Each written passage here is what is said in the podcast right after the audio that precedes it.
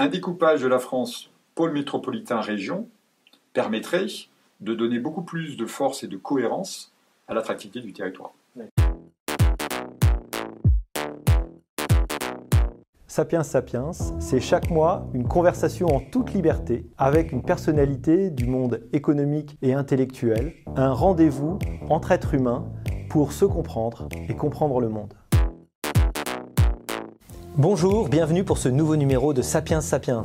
La fracture territoriale est le sujet qui préoccupe tous les élus locaux et tous les élus nationaux, quel que soit leur niveau. Pourtant, aujourd'hui, aucun des grands plans, aucune des grandes mesures qui ont été mises en place ne semble en être venu à bout. Est-ce que le Covid a profondément changé les choses? Est-ce qu'enfin est venu le temps de la revanche des territoires? Pour en parler, j'ai le plaisir de recevoir Jean-Yves Veillère. Jean-Yves Veillère, bonjour. Bonjour. Alors, vous êtes diplômé d'une maîtrise d'économétrie à l'Université d'Aix-Marseille et vous êtes surtout connu aujourd'hui pour être, depuis 2003, le directeur général d'Invest in Reims.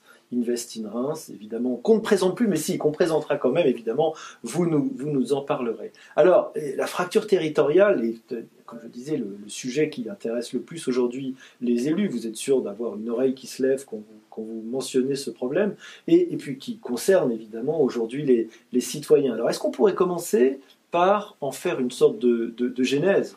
Euh, et d'où vient-elle? Est-ce qu'elle plonge vraiment ses racines dans euh, une culture de la France qui ferait qu'on ne peut pas sortir de cette malédiction de Paris et du, et, euh, et du désert français, n'est-ce pas? Hmm. bah, C'est vrai que ça a toujours existé. Alors c'est vrai entre Paris et la province. Hmm. ça continue. Hein. Je me souviens quand je travaillais à Orléans, et donc je devais favoriser le transfert d'une activité parisienne à Orléans. Et euh, la première question que j'ai eue de la part, il y avait une centaine de cadres qui étaient concernés, c'est Vous avez le téléphone à Orléans? Donc, c'est les Américains qui demandent Mais est-ce que vous avez l'électricité en France? Exactement. Alors, c'est une fracture aussi euh, dans les mentalités, un peu psychologiques. Mm. Il y a essentiellement une, une fracture géographique où euh, vous avez l'héliotropisme et l'héliotropisme. ils font donc l'appel du soleil ou du grand large, euh, versus bah, des territoires euh, dans le nord, dans l'est, sont un peu moins favorisés. Donc, quand vous posez la question directement à des, euh, salariés, des habitants, des familles, où est-ce qu'elles, idéalement, elles aimeraient vivre, mm. ben, on retrouve cet appel du, grand large. on arrive, bah, je dirais, progressivement à gommer parce que bah, les, l'État intervient, l'État intervient fortement. Donc, quand vous prenez la disparité des euh, salaires euh, et des revenus par habitant, ben, cette disparité euh, est en forte régression. Donc, l'intervention de l'État est, importante. Je pense aussi les échanges. C'est vrai qu'avant, on avait un peu du mal à se déplacer. Ben, le fait de pouvoir plus facilement se déplacer ben, réduit cette, cette fracture. Et puis surtout, le numérique. Le numérique fait que maintenant, euh, on a accès à énormément de, services. Pas besoin forcément d'aller dans la grande ville, euh, dans la grande métropole, pour pouvoir trouver ce type de service avec le télémédecine, le télétravail, etc. Et euh, je pense que maintenant, la crise, et c'est vraiment un accès, et un point très important, c'est que crise égale opportunité. Et cette crise-là de, de la Covid doit nous permettre, avec l'explosion du télétravail, de permettre à à des territoires qui n'étaient pas forcément bénis des dieux de ce point de vue-là et qui avaient encore un peu de retard, de se positionner. Euh, si on prend l'exemple de Boursorama, euh, Boursorama, euh, une activité parisienne, propose à ses salariés de ne travailler à Paris que deux jours par mois. Et le reste du temps, il leur propose d'aller même en Corse pour aller vivre et donc télétravailler. Donc en fait, on voit que cette fracture territoriale, avec grâce à la crise, va progressivement se gommer. On comprend bien qu'il y a des opportunités, vous nous, vous nous en reparlerez, mais d'abord j'aimerais que vous nous parliez beaucoup plus d'Invest in Reims. Euh, ça existe donc depuis 2003, ça fait quasiment 20 ans. Est-ce que vous pouvez nous dire euh, quelle était sa mission depuis le début et quelles ont été vos actions? En fait, les, euh, les élus de l'époque, le maire de Reims, président de, de la métropole de Reims et de la chambre de commerce, se sont posé la question en disant voilà, nous collectivités, on a mis un ticket de 100 millions euh, sur la table pour se payer le TGV. Mmh. C'est un investissement qui est très lourd. Comment rentabiliser cet investissement? Ils se sont dit bon, on va se doter d'une agence de développement économique. Mmh. Il n'était pas encore arrivé le TGV, hein, mais d'accord. Hein, on, est bien dans hein. l'anticipation. C'est-à-dire qu'un TGV, euh, mmh. on, on, y travaille dessus pendant 20 ans. Euh, c'est très très très long. Et là, c'était 4 ans avant l'arrivée du TGV. Alors ben voilà, il faut qu'on soit prêt pour pouvoir rentabiliser le plus rapidement possible cet euh, équipement très structurant pour un, pour un territoire. Mais il faut se préparer. Alors, c'est vrai que Reims euh, crée son agence en 2003. C'est pas, euh, c'est pas dans les premières agences. Les premières agences, c'est juste après la Seconde Guerre mondiale, mhm. dans les années 50, avec notamment Metz qui avait créé sa, sa, première agence. Donc là, on a pris 50 ans de retard. Et donc l'idée, c'était bah, d'utiliser ce retard pour être euh, quelque part en avance, mm. euh, grâce aussi à ce TGV qui, donne un effet booster. donc c'est bien se préparer.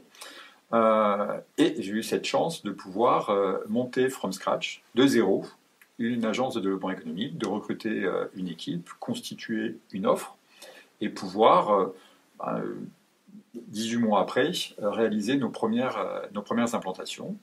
Donc on s'est fixé, alors, le marketing territorial, c'est quoi? C'est très clairement euh, proposer une destination, une implantation à des entreprises et les, et les accompagner de A à Z.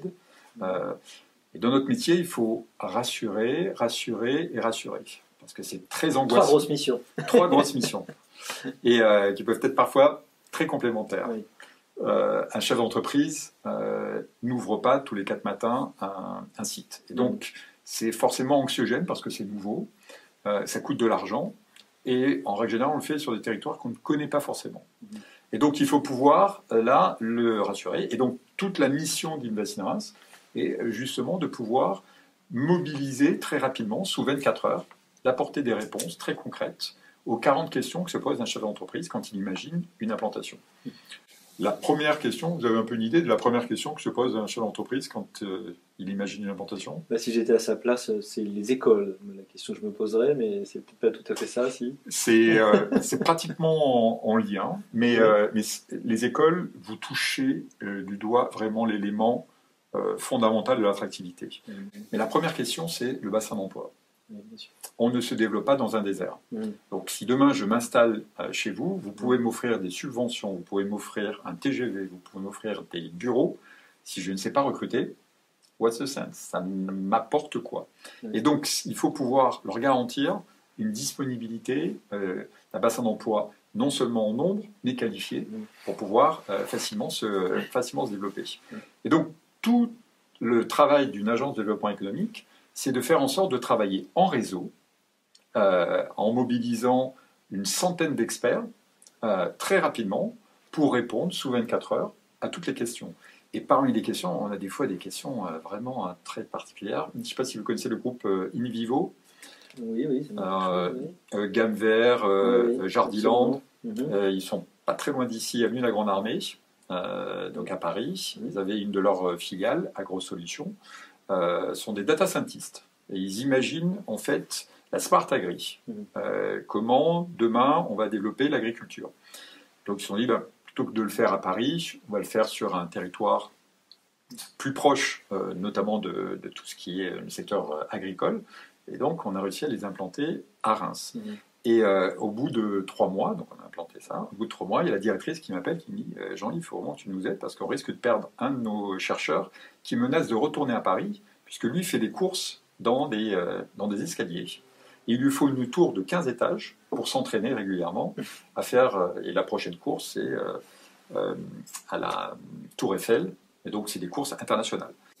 Et donc, en, en Il faut un immeuble de 15 étages. Exactement. et ben, en deux heures de temps, on lui a trouvé un immeuble de 17 étages et on lui a, on lui a donné les clés. Il s'entraîne quand il veut. Donc, je ferme la parenthèse, c'est une petite mm. anecdote, mais on peut aller jusque-là mm. pour trouver et apporter des, réponses très précises. Dans les dernières sociétés que nous avons euh, installées, euh, c'est une société parisienne euh, qui développe des lanceurs de satellites orbite basse. Mm. c'est une start-up qui s'est dit voilà, pour me développer, je ne peux pas le faire à Paris, je vais le faire dans un environnement plus favorable. Et donc, ils sont venus euh, après 55 jours. Ça a duré 55 jours. Euh, on a mobilisé 117 structures euh, pour répondre à toutes leurs questions, que ce soit l'emploi pour les conjoints de, salariés, logement, mais également les partenaires industriels à mobiliser pour fabriquer ces lanceurs de satellites orbite basse, donc des spécialistes dans le domaine de, l'aéronautique, mais que ce soit également sur la recherche de fonds. Ils ont fait une première levée, là ils en font une, seconde sur 10 millions d'euros. Donc bref, créer cet écosystème, on dit, euh, et rassurer ce chef d'entreprise qui investit euh, du temps et de l'argent, c'est définitivement, je dirais, le but de notre, de notre agence. Et au final, ça fonctionne plutôt bien, puisque en 18 ans, c'est 360 euh, sociétés qu'on a accompagnées, c'est 13 000 emplois. Et en termes de retombées économiques pour le territoire, c'est 1,2 milliard d'euros c'est-à-dire que ces 13 000 salariés ont reçu un salaire, mais les entreprises, les 360, ont payé un loyer, ont réalisé des investissements et ont payé de la fiscalité. Donc quand vous prenez ces quatre critères mesurables, salaire, loyer, euh, investissement et, euh, mhm. fiscalité, ben, on est à plus d'un milliard de retombées sur la, sur la durée, sur le, sur le territoire. Donc vous voyez, 100 millions au démarrage pour euh, l'arrivée du, du, mhm. TGV, plus d'un milliard à l'arrivée. Donc c'est vrai que ça a été un investissement. On a un effet de levier de 40.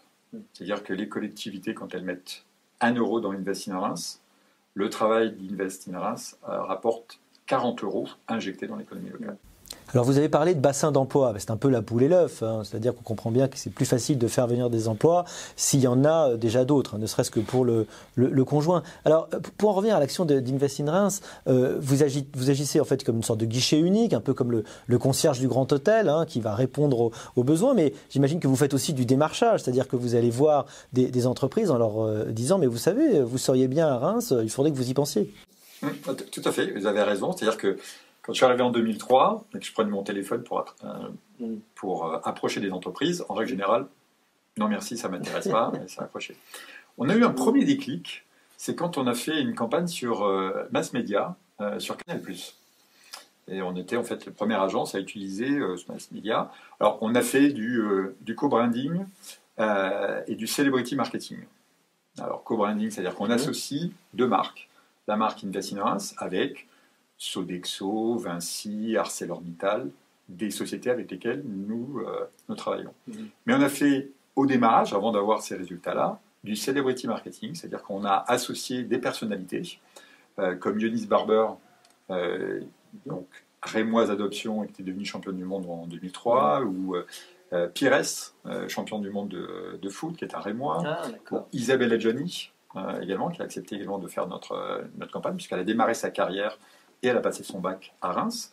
Donc on s'est appuyé, ou Patrick Porot euh, qui est un Rémois. Donc ce sont ces personnalités jusqu'en 2006, jusqu'au moment où on a, des, euh, on a eu des, résultats. Et donc après, ben, on s'est appuyé sur euh, des ambassadeurs, et donc qui tiennent le panneau Invest in Reims. Donc nous avons des startups jusqu'au groupe du CAC 40. C'est au total plus de 450 chefs d'entreprise qui pèsent 1000 milliards d'euros en chiffre d'affaires en cumulé. Et au total, par rapport à votre question, c'est vrai qu'au démarrage, euh, on était euh, avec euh, nos moyens, on travaille avec des consultants, on fait du mix marketing. Et ce qui marche le mieux sur l'identification de signaux faibles qui reviennent ensuite à nos oreilles pour voir comment on peut les, accompagner, c'est eux. Mmh. Ce sont ces ambassadeurs, des gens qui ont testé euh, et qui disent ben, vous pouvez y aller les yeux fermés, ça fonctionne et dans différents secteurs. Et même mieux, c'est eux qui nous font remonter ça en disant tiens, tu devrais contacter un tel parce que j'ai entendu dire qu'ils ont un projet d'implantation. C'est comme ça qu'on a implanté Le Bon Coin euh, à Reims. C'est venu par euh, une société, euh, Christie's, qu'on avait également accompagné. Ou Saint-Gobain, on l'a eu via le président de, la FRC qui, qui regroupe l'ensemble des centres de relations clients. Mmh. On crée une dynamique et le plus attire le plus. C'est vrai que le démarrage est forcément euh, compliqué, il y a une inertie, mais une fois que la machine est bien en mm. route, et donc cette année, on annonce 2300 emplois, donc ce qui nous place pratiquement euh, dans le top en, France. toujours sur des emplois exogènes, donc de sociétés qui viennent de l'extérieur. Dans les dernières en, date, ou outre le spatial, on en fait dans la bioéconomie, euh, sur la production d'insectes. Alors, euh, pas encore pour les humains, là pour l'instant c'est encore pour la pisciculture. Et, donc, euh, et ensuite, les humains mangent les poissons avant de sauter une étape où on mangera directement les insectes. Et donc ça, c'est autre chose, mais c'est un autre secteur sur lequel on travaille. On travaille également dans l'automobile avec du rétrofitage. Donc c'est la transformation de véhicules thermiques en véhicules électriques. Mhm. Donc ça aussi, c'est un, secteur qui se développe bien, qu'on développe à Reims. Mais surtout, comme on est parti au départ avec des points de faiblesse, des points de faiblesse, vous ne communiquez surtout pas sur vos points de faiblesse, vous les travaillez. Et notre point de faiblesse, c'est qu'on avait 10 points de moins par rapport à d'autres grandes métropoles sur euh, l'aspect tertiaire. Et donc ce qu'on a fait, c'est que on a fait de cette faiblesse une force en disant ah, on va avoir un bassin d'emploi beaucoup plus euh, disponible, parce que moins utilisé que dans d'autres métropoles. Donc du coup, on a créé toute une filière dans le domaine banque, assurance, on a plus de 3000 emplois qui ont été créés. On a créé des formations dédiées. on a même fait un Brexit euh, avec HSBC. Euh, Et donc HSBC, euh, il y a trois ans, a décidé de transférer des traders de Londres vers Paris. Et ensuite, bah, à Paris, il a fallu faire de la place. Donc nous, on a récupéré des services de lutte contre la criminalité financière.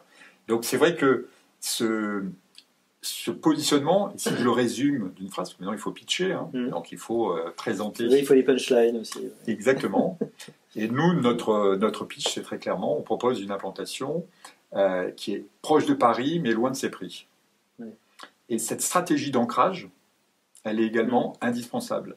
Donc quand vous n'êtes pas vous-même une métropole, ben, il faut toujours euh, s'ancrer sur mm. plus fort que vous. Et ben, il n'y a pas plus fort que Paris. Donc nous, on s'ancre sur Paris. Et autour ensuite de Reims, ben, on a créé ce qu'on appelle un G10, c'est un pôle métropolitain.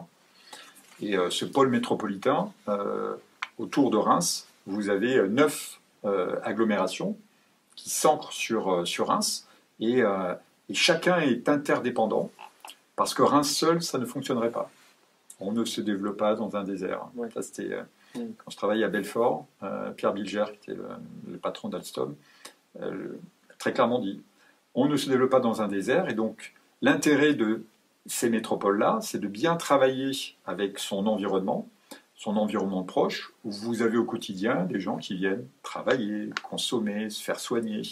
Et donc, il faut faciliter les échanges.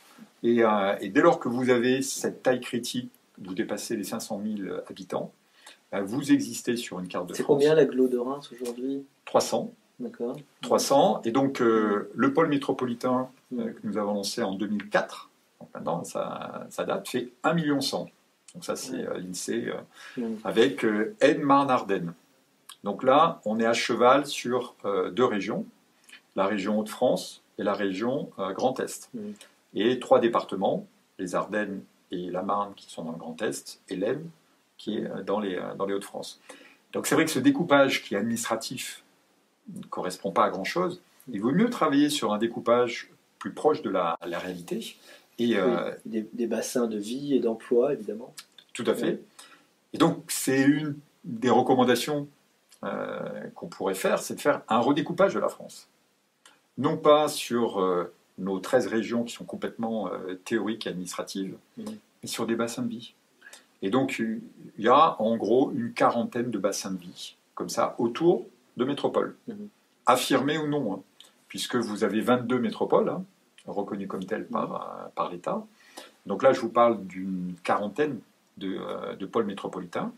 Donc autour de métropoles qui en sont, et d'autres qui n'en sont pas encore, mais qui doivent s'imposer euh, comme telles, mhm. et nouer des partenariats tout autour pour avoir un poids suffisamment important, avoir un écosystème suffisamment fort. Et après, ben, vous avez des régions qui vont coordonner ces pôles métropolitains. Donc un découpage de la France pôle métropolitain région permettrait de donner beaucoup plus de force et de cohérence à l'attractivité du territoire, selon moi.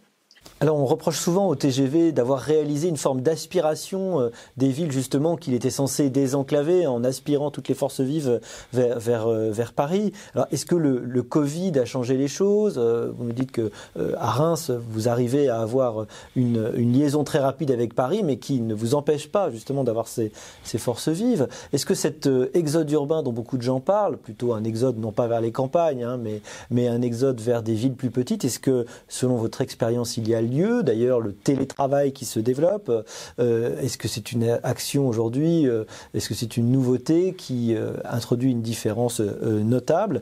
Est-ce qu'on évite ce syndrome de la ville dortoir qui est placée trop près de Paris, trop à proximité, et qui du coup en perd sa capacité à se développer? C'est vrai que ça a souvent été une crainte en disant oui, mais avec le TGV, on va trop facilement devenir une ville dortoir. Mm. Euh, alors, une ville dortoir, c'est à partir de quelle taille? Reims, donc intramuros, c'est 180 000. Il y a une population active de 100 000 intramuros. Sur le bassin, on est sur une population de 450 000. Vous savez combien il y a de navetteurs qui vont à Paris tous les jours?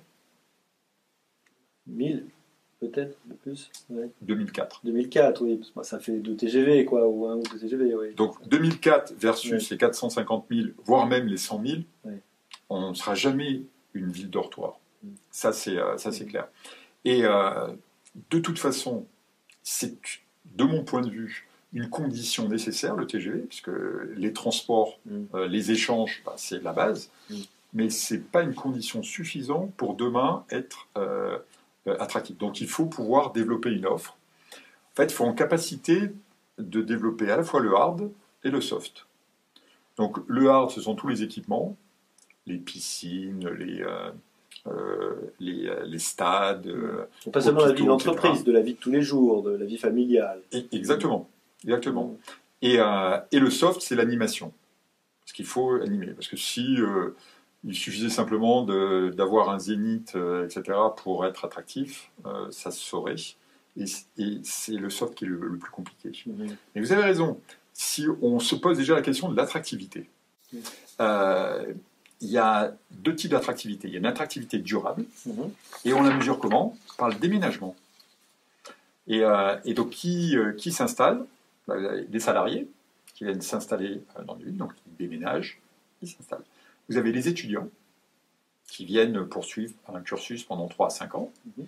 Vous avez les retraités également qui viennent s'installer. C'est un, un, nouveau projet de vie. Mhm. Et maintenant se rajoutent les télétravailleurs on peut dire les salariés, mais les salariés, eux, suivaient des entreprises et euh, ils allaient travailler dans les entreprises.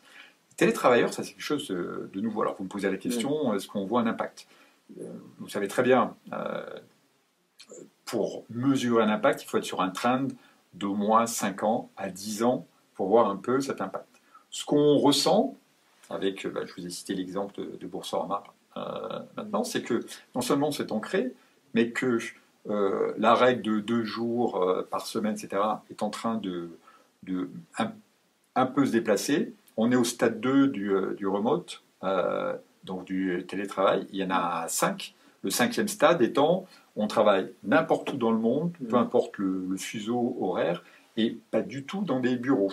On peut travailler au bord de la plage comme dans un musée, etc. On est vraiment nomade complètement. Là, on est encore au démarrage, mais on a fait un bond extraordinaire qui aurait pu imaginer qu'on puisse euh, télétravailler euh, comme ça euh, aussi facilement que l'on a fait. Alors, c'est en train de se réajuster, mais on constate que les entreprises trouvent ça bien. Ils n'ont pas constaté une baisse de la productivité parce qu'il y a eu une augmentation du nombre d'heures travaillées aussi. C'est-à-dire qu'on coupe moins. il y a moins de pauses. Il y a moins de pauses. On est quand même toujours un peu là-dedans. Et puis tous n'ont pas la capacité d'avoir une pièce où quand je ferme la, la porte du bureau de c'est terminé. Et euh, donc c'est toujours en train, de travailler. Il y a même des entreprises qui me disaient qu'ils étaient obligés d'envoyer des mails à leurs salariés en disant attention, à 18h30, on coupe euh, là. Et donc il y a aussi un bien-être, parce qu'on ne peut pas être connecté en, permanence. Donc sur cette attractivité-là durable, vous voyez les, les quatre mm. types, en sachant que c'est un salarié qui suit une entreprise ou un télétravailleur, et après euh. Et puis, il y a une autre activité qui est moins durable, qui est plus éphémère, qui est le touriste. Et lui, il ne va pas venir euh, déménager, on le mesure en unité. Et donc, les deux baromètres de l'attractivité, déménagement et unité, et puis ensuite, bah, vous mettez en place des actions pour toucher alors, du B2B ou du B2C. Donc, le B2B, donc business, là on est plutôt sur les entreprises qu'on va aller euh, chasser, et puis euh, les étudiants, donc au travers des écoles, que l'on fait venir. Et là, on en revient sur le truc. Vraiment, les écoles, c'est l'élément clé. Parce que non seulement ça peut faire venir des entreprises, les entreprises vont venir parce qu'il y a des écoles, et donc il y a un bassin, mais surtout, ça permet de fidéliser les familles. Parce que vous qui êtes parisien, vous décidez euh, demain de vous installer à Reims, qu'on vous fait un pont d'or pour aller travailler dans une très belle euh, entreprise rémoise. Vous allez venir et au bout de cinq ans, vous dites Bon, ça va, j'ai fait le tour du poste, et je vais peut-être aller ailleurs si on ne me donne pas un nouveau challenge. Mmh. Sauf si vous dites, mais euh, localement, je trouve toutes les conditions euh, de vie euh, pour ma famille, mmh. les enfants, les écoles sont de très bon niveau, et en général, c'est ça qui vous fait rester. Donc, si vous trouvez une accessibilité avec un, bon niveau d'enseignement pour faire votre sport favori ou la, culture qui, qui vous convient, ben, vous allez faire l'effort de rester plus longtemps. Et une fois que vous avez passé la barre des 8-10 ans, ben, vous êtes moins mobile. Et cette fidélisation, c'est véritablement les écoles qui permettent de le faire. Mmh.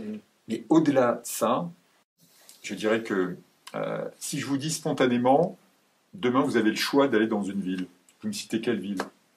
Euh, Bordeaux, parce que j'y enseigne. Bordeaux, ouais, mais Bordeaux arrive souvent en tête parce qu'en même temps, ben, c'est euh, la mer, euh, c'est le sud, etc. Et puis, euh, je donc, pas Rennes, j'y ai étudié.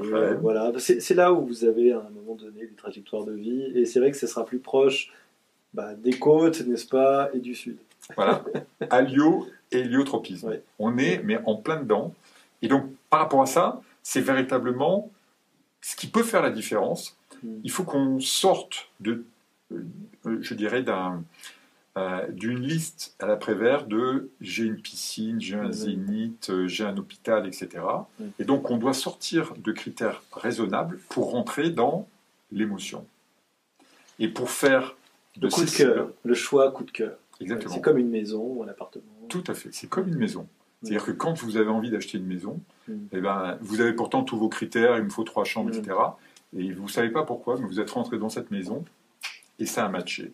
Ben, c'est c'est là où on doit travailler en termes du marketing, mm. c'est euh, de faire euh, de ces prospects, non pas des clients, mais des fans. Et des gens qui disent Ah, mais c'est à Reims qu'il faut aller. Et donc, je me souviens, on était en concurrence avec Nice. Ah bah ça, évidemment, c'est une sacrée concurrence. C'est une sacrée concurrence. Et donc, c'était une société parisienne qui avait donné euh, choix à ses salariés. Mm. C'était il y a 15 ans. Il dit voilà, on est 200 personnes et on doit quitter Paris pour des questions de coût. Hmm. Et on va soit proche, c'est-à-dire Reims, soit on va à Nice. Et donc, ils ont fait un sondage, et à votre avis, ils ont décidé d'aller à Bah, aller Reims Non. Non, à, Nice. Ah. Bah oui, puisque ils ont sondé, ils ont sondé les 200 salariés mhm. et les 200 Parisiens. Ils ont dit non, nous c'est Nice. Et en fait, euh, au final, euh, au bout de 4 jours, donc ils ont envoyé une équipe projet. Et au bout de 4 jours, ils sont revenus. On dit hop, hop, hop, hop. Euh, on n'y va plus. Et pourquoi? Il dit on est quatre personnes et on a les pires difficultés à trouver un logement. Hmm. Et donc, hmm. euh, avec les 200 personnes, ça sera euh, ingérable. Et, on s'est dit, donc, est-ce que pour autant ils sont venus à Reims? Bon, ça c'était en, 2005. Hmm. Non. Mais pourquoi? Parce qu'on ne faisait pas encore rêver. Et dans notre métier, mais comme dans beaucoup de métiers, il faut faire rêver. Il faut déclencher une émotion donc c'est travailler euh, là-dessus pour que demain on ne calcule pas, etc. ah non, mais euh, Reims, pour moi, c'est génial et je le mets en tête. Et il y a encore trop de dossiers qui nous échappent. Donc pour l'instant, je dirais que Reims est passé de la belle endormie dans les villes euh, de Ligue 1 de l'attractivité, donc du top 20. Maintenant, il faut qu'on arrive à jouer la Coupe d'Europe chaque année, donc on fasse partie du, top 6. Et pour ça, eh il faut que spontanément on pense à Reims. Or, les villes que vous me citez, Rennes, euh, Bordeaux, Nantes, euh, Nice, euh, Lyon, Lille sont des villes qui sont spontanément citées. il faut qu'on arrive à se lisser et donc passer de la raison vers l'émotion avec tout le travail à accomplir. Il y a encore du, travail à faire parce que nous n'en sommes pas encore là, Mais nous avons énormément d'atouts et de volonté pour le faire. Il ne faut pas parler des concurrents, je sais, mais est-ce qu'il y a d'autres régions, il y a d'autres villes qui suivent un peu votre exemple pour leurs propres agences Est-ce qu'il y a une méthode qui est réplicable? Euh, En fait, il y, a des, il y a des réflexes à avoir, ça c'est clair, mais il faut être complètement ouvert à la réflexion. Et euh, que chaque territoire a ses atouts, évidemment. Exactement. On ne vend pas Bordeaux comme on dit Rennes, comme on vend Reims. Il y a une question à se poser, et euh, elle est simple à poser, la réponse est toujours compliquée. C'est qu'est-ce que vous avez, vous, sur votre territoire, par exemple à Reims, que euh, vos concurrents n'ont pas et qui emporte la décision de votre cible? L'avantage concurrentiel, comme on dirait en stratégie. Tout à fait, tout à fait. Mm. L'avantage concurrentiel, euh, on ne peut pas dire, voilà, nous à Reims, on a le TGV. On va dire, oui, mais à Lille, il y a aussi le TGV, à Tours, il y a également le TGV. On va dire, euh, oui, mais nous à Reims, on a une qualité de vie. Mais la France, c'est un beau pays, avec, euh, on y mange très bien. Alors c'est un argument qu'on a mis en avant, puisqu'on on se dit être la première agglomération gastronomique de France quand on prend le nombre d'étoiles au guide Michelin ramené à la population. Mais Lyon pourrait dire la même chose, euh, Dijon pourrait dire la même chose, Bordeaux pourrait dire la même chose. Donc on pourrait dire oui, mais on a euh, 40 euh, 000 étudiants à présent. On dire oui, mais Aix-en-Provence, il y en a, il y en a trois fois plus, euh, à Lille également, ou à Strasbourg, etc. Donc ça ne peut pas être également un argument. Donc hum, on est proche de Paris. Oui, mais Lille est aussi proche de Paris, Orléans, Tours, Le Mans sont des villes également proches de Paris. Donc trouver l'argument qui va vous différencier par rapport à vos concurrents, mais surtout qui est intéressant. C'est pas dire, euh, voilà, on, est spécialiste de la production de souris blanches. Mm. Et, euh, oui, and so what Ça vous apporte quoi? Mm. Donc, qu'il soit suffisamment différenciant pour amener votre prospect à dire, c'est à Reims qu'il faut que, que j'aille. Et c'est vraiment là le plus compliqué. Et alors, d'après vous, quel pourrait être. Ben, J'allais vous demander, c'est quoi l'avantage concurrentiel décisif de Reims? Eh bien, j'en reviens toujours à la même chose. Hein. C'est ça. C'est les ambassadeurs. Oui, puisque ça, c'est. Euh, alors, les ambassadeurs, c'est pas unique. Hein. Nous, on l'a lancé en 2003. Alors, c'est vrai que Lyon l'a développé depuis, euh, l'Alsace l'a développé, la Bretagne. Mais euh, ce sont, euh, c'est la première fois que des ambassadeurs, euh, ne sont pas très nombreux, mais c'est aussi notre stratégie, c'est less is more, moins mais mieux. C'est-à-dire qu'ils ne sont pas nombreux, mais ils sont très efficaces. Quand ils vous amènent 70% de vos implantations, ils sont très très efficaces. Et quand, vous, quand je contacte une entreprise, elle me dit, c'est normal, vous faites votre travail. vous pouvez même très bien le faire, votre travail, mais vous ne faites que votre travail. Mais quand euh, vous avez le patron d'ArcelorMittal qui dit euh, à un de ses collègues, va voir ce qui se passe là-bas, parce que ça, c'est très bien. Ou quand vous avez un breton comme euh, Michel Edouard Leclerc qui dit, hum, allez voir ce qui se passe à Reims. Et lui, il est tellement convaincu qu'il est maintenant président de Neoma, l'école de commerce de Reims et de, et de Rouen. Bah, c'est beaucoup plus parlant, beaucoup plus fort. Et, et, vous avez fait une grande part du chemin pour ensuite concrétiser. Alors, dans notre métier, il faut être marathonien et sprinter. C'est-à-dire que vos ambassadeurs, euh, ils vont mettre trois ans avant de vous identifier des, euh, porteurs de projets. Et la moyenne, c'est trois ans. Mm. Mais une fois que vous les avez identifiés, vous n'avez que trois mois pour concrétiser cette implantation. Et donc, euh, c'est là où il faut vraiment être prêt, il faut sprinter, avoir tout votre écosystème mobilisé pour que cette touche euh, on est sur un marché de niche. Hein. Vous savez combien il y a d'implantations par an sur le territoire? En France? En France. Non, je ne sais pas, plusieurs milliers. Non, non. pas tant que ça? Non. Euh, alors, sur des territoires euh, donc exogènes, c'est-à-dire. Exogènes. C'est-à-dire de, déplacement. De alors, d'ouverture de nouveaux sites. Le siège est à Paris, on ouvre un nouveau site en région. Ou le siège est en région, on ouvre un nouveau site dans une autre région. On est sur environ 4 à 500 implantations euh, par an. Donc c'est très peu. Hein. Euh, on ne parle pas de croissance, hein, de sites qui sont déjà euh, implantés, qui se développent. Et donc là-dessus, c'est un marché de niche. Et donc il faut, on se bat. Et quand vous savez que l'héliotropisme, c'est 50% de part de marché, c'est-à-dire que spontanément. qu'il en reste la moitié. et que Paris et Lyon en accaparent 30%, donc vous voyez que vous vous battez. donc c'est là où on essaie d'avoir, après avec les IDE, donc les, entreprises qui viennent de l'extérieur du, du territoire national, avoir cette capacité de pouvoir un peu élargir. Mais ça reste quand même un métier de niche. Donc vous n'avez pas droit à l'erreur. Et quand vous identifiez un porteur du projet, vous devez, et ça c'est un engagement que nous avons, répondre très rapidement pour le rassurer, le rassurer et le rassurer. Alors vous avez dit que la clé pour choisir un territoire, c'était d'être passionné. En tout cas, on voit que vous, êtes passionné. Et comme le veut la tradition chez Sapiens Sapiens, je vais vous demander pour terminer comment on devient euh, passionné et spécialiste, comment on se consacre à ce thème de l'attractivité des territoires. Je me suis posé cette question-là. J'ai baigné en fait dans l'intérêt général, puisque mes parents euh, ont tous les deux travaillé. Euh, ma mère était prof et mon père euh, travaillait au CEA. Euh, et, donc, l'intérêt général, je pense que, euh, sans trop chercher, je l'avais en moi.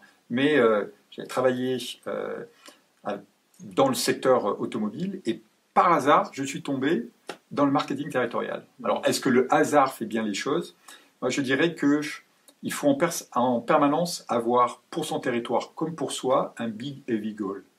Et donc, c'est quelque chose de plus grand que soi euh, pour pouvoir, quelque part, se réaliser. Hein.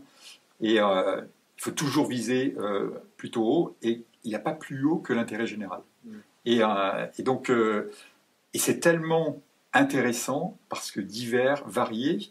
Et quand vous passez devant une école, quand vous passez devant une entreprise, quand vous passez devant un centre de recherche et vous dites que bah, vous êtes un peu pour quelque chose, vous avez une concrétisation euh, réelle de l'efficacité de votre travail.